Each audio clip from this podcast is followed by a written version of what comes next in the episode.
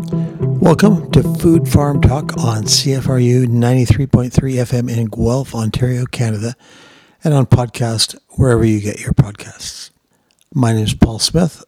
I'm one of the hosts of Food Farm Talk. Emily Duncan and Abdul Rahim Abdullahi are the others. Please follow the podcast and our Twitter, Instagram, and Facebook feeds. Today we have the first of four episodes featuring the discussion with business management guru Roger Martin about his thoughts about how ideas from his book, When More Is Not Better, apply to agriculture. He gave this at the virtual Midwest Cover Crop Council conference on February 24th, 2021. This is made available courtesy Soils of Guelph. This episode has Roger Martin in conversation with Mel Luymes. Good evening. My name is John Cranfield. I'm a professor in the Department of Food, Agricultural, and Resource Economics at the University of Guelph. And I'm also the Associate Dean for External Relations in the Ontario Agricultural College here at Guelph. It's my distinct pleasure to host you at tonight's event. Uh, we're here through the support of the OAC Class of 1959 Future Thinkers Fund.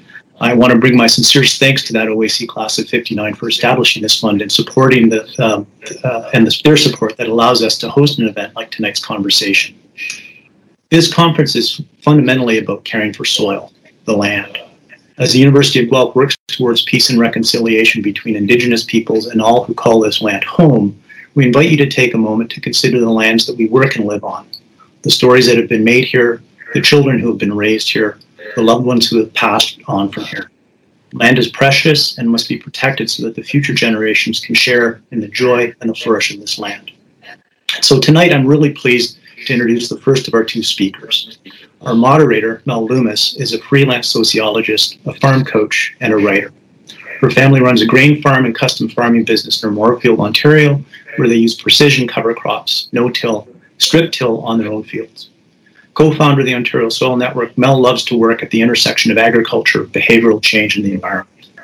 Our keynote speaker, Roger Martin, is professor emeritus at the Rotman School of Management at the University of Toronto he served as dean in the Rotman School from 1989 to 2013 and as institute director of the Martin Prosperity Institute from 2013 to 2019. In 2013, he was named the Global Dean of the Year, and in 2017, he was named the world's number one management thinker. He's published 11 books, including recently Creating Great Choices with Jennifer Riel, Getting Beyond Better with Sally Osberg, and Playing to Win with A.G. Lafley. The latter book won the uh, award for the best book of 20, 2012 2013 by 50 thinkers. Roger has written uh, 28 Harvard Business Review articles and is a trusted strategic advisor to CEOs on many global companies, and originally hails from Wallenstein, Ontario, not far from here in Guelph. Welcome to you both, and we're looking forward to your conversation. Thank you for having me. Thank you, John. And welcome, Roger. I, I just want to thank you for joining us this evening, and also thank you for writing this incredible book. Um, and I'm happy that it's it's gaining the recognition it has, um, not only for your career, but because this is just a really important topic, and it's different than other management books. Not just about our own businesses and our own thinking, but really took a step back and looking at the bigger picture and the economy and um, it's I found it a really hopeful challenge. So thank you for that. Um, to start, you were uh, you were a, a, country boy, like probably a lot of people um, on uh, watching tonight. Um, I, I, know Wallenstein very well, and it is a very small town. Uh, but you're one of the few people in the world who know Wallenstein. I, well, I, you'd be maybe surprised on this call, but um, and then from Wallenstein uh, to Elmira District Secondary School to Harvard. Um, how how did those small town roots what did you take from that to the big city and on into your career? Um, you know i guess I, I think mel that that coming from a small town and, and as you probably uh, know when, when i was growing up it was about 50 of us in wallenstein. It's gigantic now. There's probably 200 maybe even 250 in wallenstein but huge.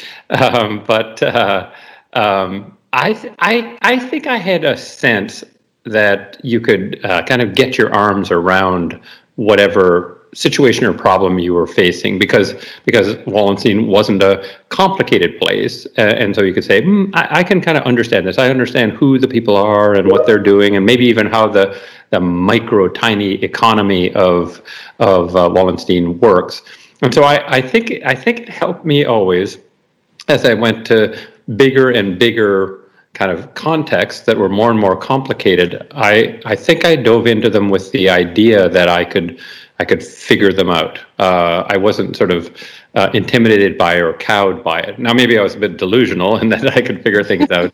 But I, but I sometimes thought some of my, some of my classmates who came from who who grew up in Manhattan um, when they were a child sort of gave up on the idea I can understand how this whole system works because it's just too complicated, uh, and maybe thought all I can do is understand uh, a little part of it.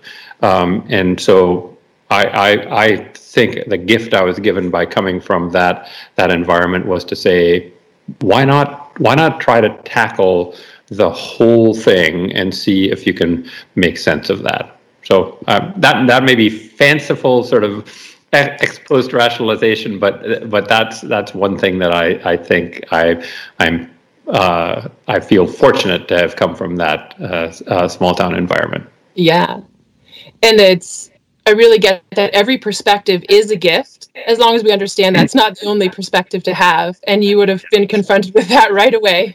yes, that's right. No, no, it was. I, I will say when I when I got to Harvard College in in you know Boston, uh, one of the things that I didn't realize I'd miss until I got there was in Wallenstein when I wanted to be alone uh, I would go for a walk, and 800 yards or so, I would be alone. I mean, really alone. And I could walk as far as I could, possibly walk in Boston, and I would never be uh, alone. So I, so I, I missed that. So I had a, I, I had a, an, an, adjustment uh, for, for, for, for sure. so we're, we're here tonight to talk about your new book, When More Is Not Better, Overcoming America's Obsession with with economic efficiency. Here, I've got it right here. And it's ultimately quite hopeful and practical book to address uh, some of the problems that a lot of us are starting to feel. What is that problem and, and why does it matter and why now? Well, the, the the problem is, I think after after many years. So I, I focus on America, but I think it has uh, implications elsewhere. I just focus on America as it's farthest down a path that I think is is sort of problematic on this. But for many many years, pursuing more efficiency in the in the economy uh, was a good thing. It actually helped raise productivity and, and help uh, uh, the United States and similarly Canada become a very wealthy, prosperous uh, society. But in the last 40 plus years, 40 to 50 years, last half century, I think we've been pushing efficiency so hard that it's been having uh, counterproductive impacts on life, on the economy, on on on uh, on businesses, on the on the environment. And so the book talks about what happens when you start taking something that's a good thing, efficiency, and pushing it to the extreme. And you start to get extreme outcomes. And there are many such extreme outcomes that we don't really like. One is extremes of uh, income inequality. One is extremes of domination of few firms in uh, in industries. Another thing is is more fragility in economic systems and environmental uh, systems, and and all of that is is understandable as it turns out if you think about the the complex adaptive system. The, the, the world we live in is a very complex adaptive system. Uh, and when you put more and more pressure on it, it starts to act in ways that we are, we are now seeing. It, it, it goes from being a balanced system if we just take the economy for a moment and income, it goes from a balanced system where you have a large middle class and smaller tails of rich people and poor people. And you can have a nicely running economic system where that improves every year and you tax the rich richer more to help fund fund uh, the chances of the uh, those in the poor tail to to to make a better life for for themselves. that starts to break down because as you put more pressure on the economy from this obsessive pursuit of efficiency, what happens is that that distribution changes, if you will. It's almost like taking your hand and putting squishing down the middle of the of the bell curve, and it and and what you end up with is a is something that looks more like a ski slope, with most people clustered at the low end, and then a long tail of extremely wealthy uh, people, and that I think is is not an outcome that anybody wanted. Nobody designed the system to create that it's happened. Uh, and it's happened, I think, by accident, but it's having dangerous consequences in that and and all sorts of uh, other issues. Yeah, and for sure, I mean, we see this in agriculture as well. Um, and so we might actually need you to get that that headphone back in your ear if that's what works for you. Um, Thank you. We um in your book you talk a lot about a proxy, like um trying to measure measure just one thing and that being the be all and end all and, and that having some unintended consequences um, surely like we see that around rural areas like less and less neighbors every year. And um, and what that means for a community and quality of life. Uh, what are some other examples of some unintended consequences of this you know this race to efficiency? Yes. You're you're you're pointing out mel something that's a that's a, a very important sort of piece of this negative puzzle which is which is it's not just pursuit of efficiency, but it's pursuit of efficiency as measured with certain proxies. Yeah. So I, I, I, I, would use uh, wage rates as an example. So companies will say, well, I have to pursue efficiency in my labor costs by making sure I get the lowest possible wage rates uh, uh, that I that I can get. Um, mm-hmm. Now that may feel efficient, but there's a difference between low wage rates and efficiency, right? Um, that's just a proxy for efficiency. And in fact, right, if you are a retailer who keeps grinding down your your uh, your uh, wage rates, and you view efficiency as trying to minimize the number of labor hours, so you minimize the number of labor hours in your store, uh, uh for for example, um, then then what happens uh, is while you may think you're getting more efficient, you say, oh, my labor costs are down. What you find is customers stop showing up because it's a miserable environment in which to shop. You can't find anybody to help you. The people there are turning over very quickly because they don't earn a living wage. And so you say, I'm going to go somewhere else.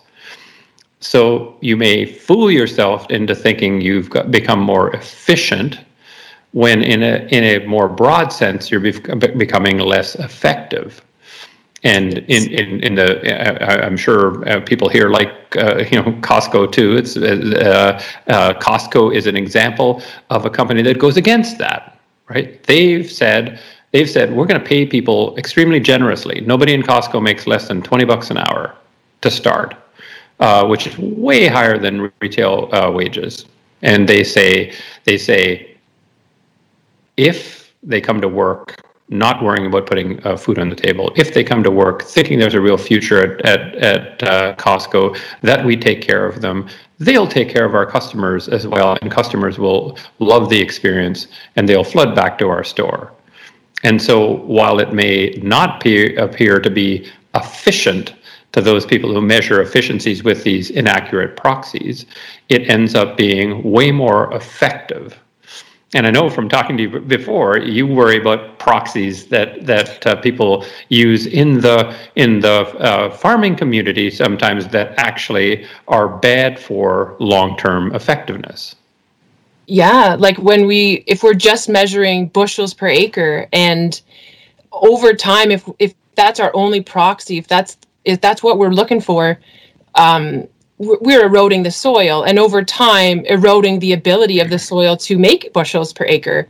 So, so even just changing some of those proxies, um, even you know profit per acre, surprise, surprise, would be a would be a different one, or or the improvement of the soil. But um, yeah, so that's the same as I mean the, the analogy I think is so so good there. That's the same as eroding your your customers' belief in you as a good destination to shop.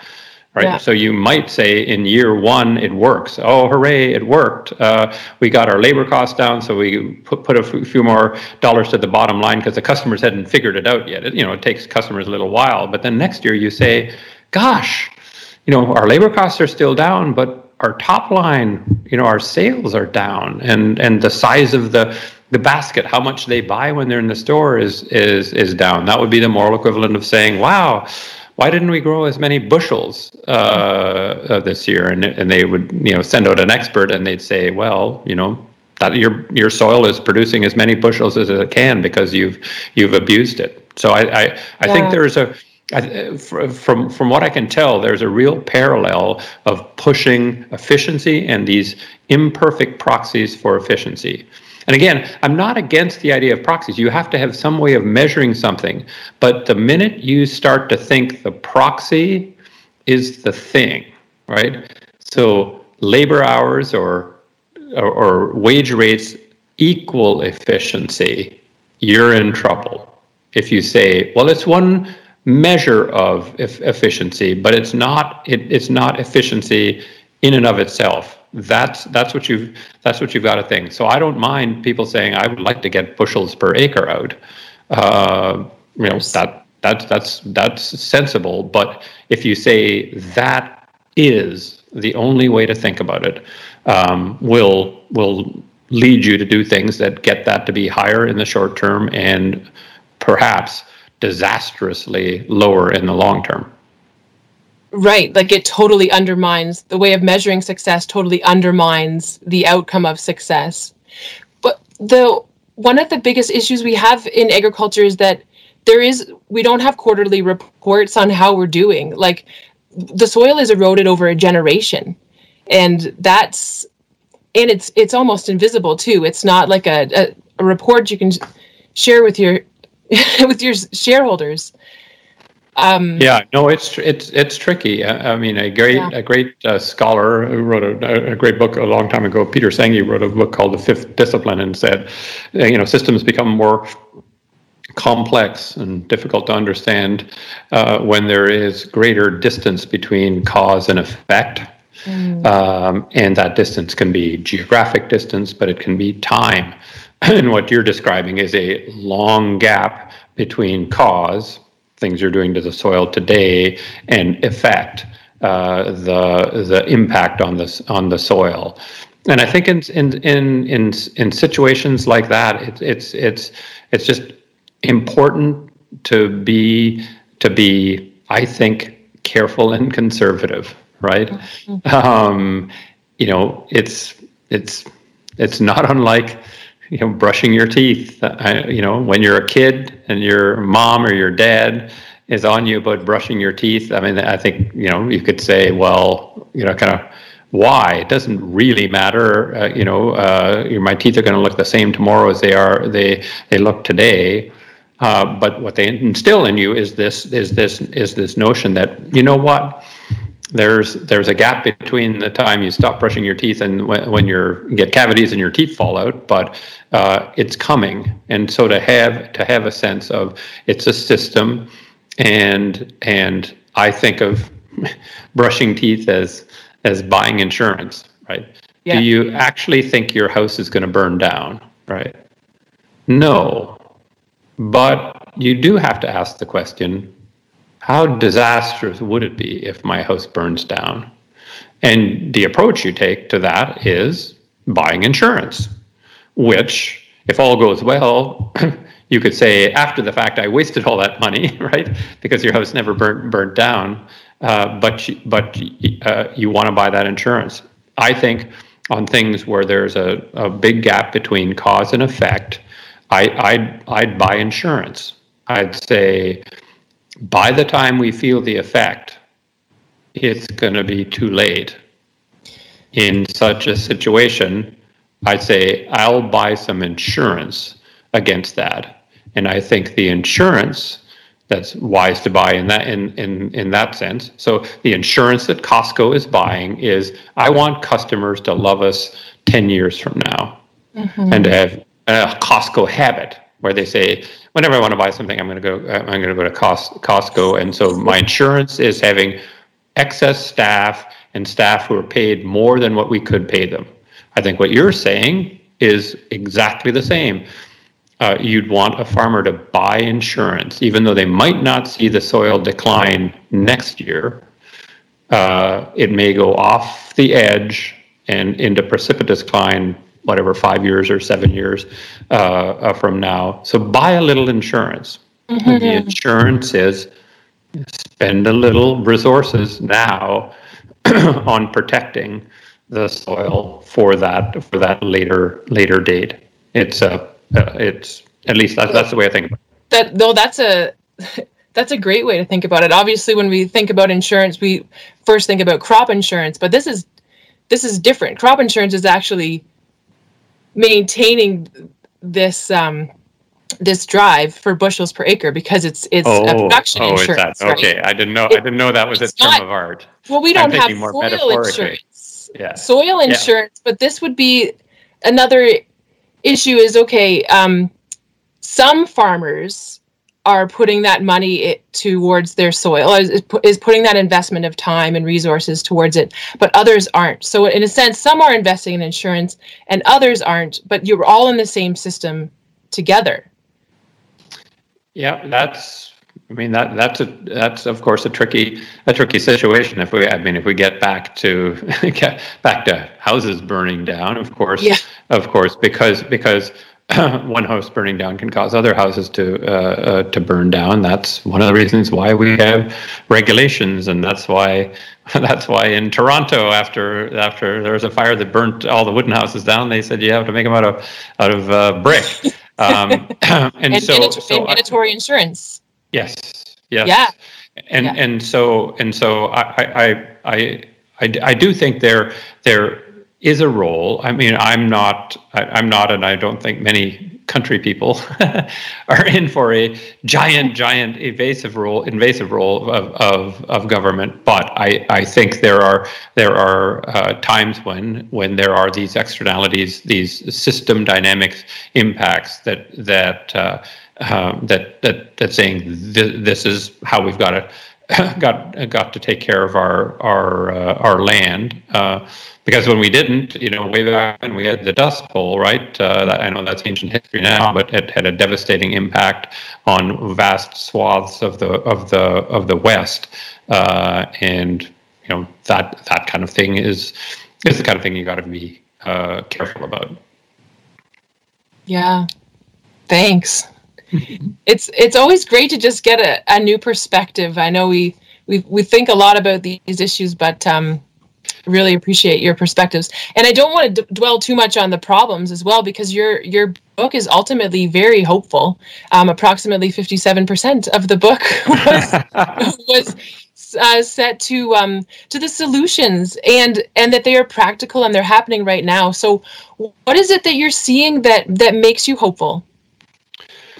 Well, you know, as as as you know, because you you you've read the book. What I what I said is I I have 18, 18 recommendations in the book, and all of them are things that are being done, have been done, uh, or are being done elsewhere that have succeeded. So I'm hopeful because there are solutions, I think, to all the problems that I identify in the book. Not all the problems in the world, I identify a subset in the book, but uh, that, that are already in, in practice, and we just need to do uh, to do more of them.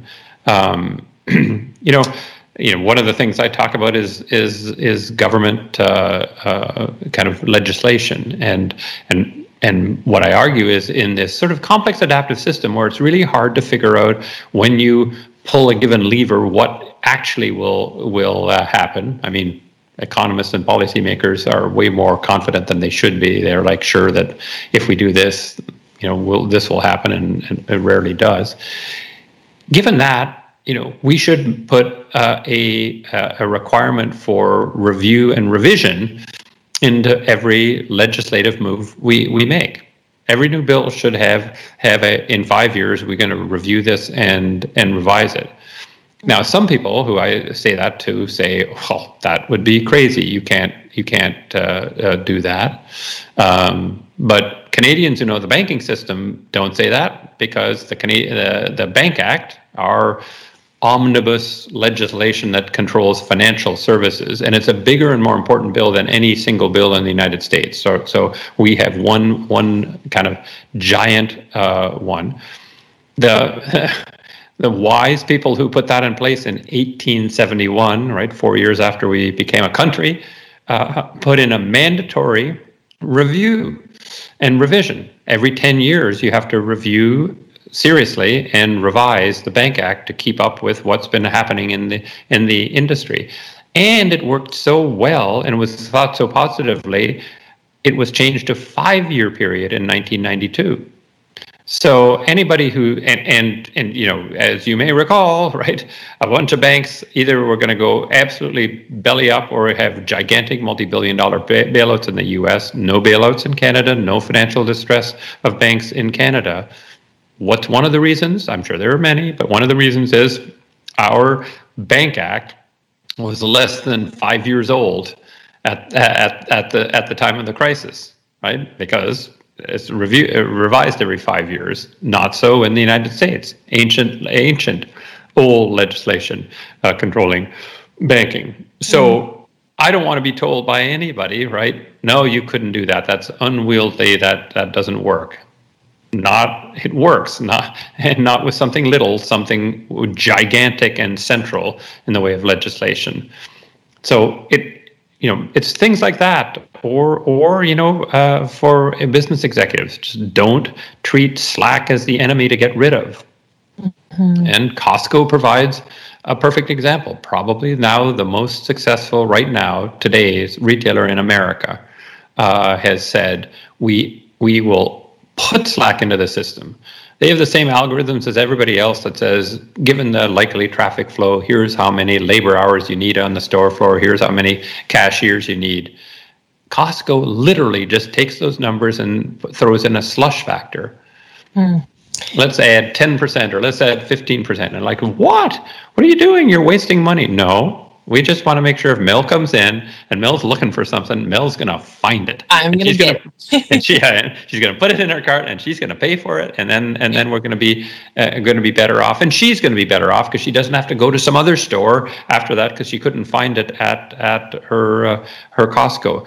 So everything that that needs to be done is being done somewhere already and successfully. We just need to see these things spread to be more ubiquitous i think to reverse the the problems we've we've had. And and again you know you're the expert i'm not the expert on on uh, on uh, on farming uh, but uh, you know you, there's lots of farmers uh, who are who are doing uh, kind of what you would advocate in their in their fields.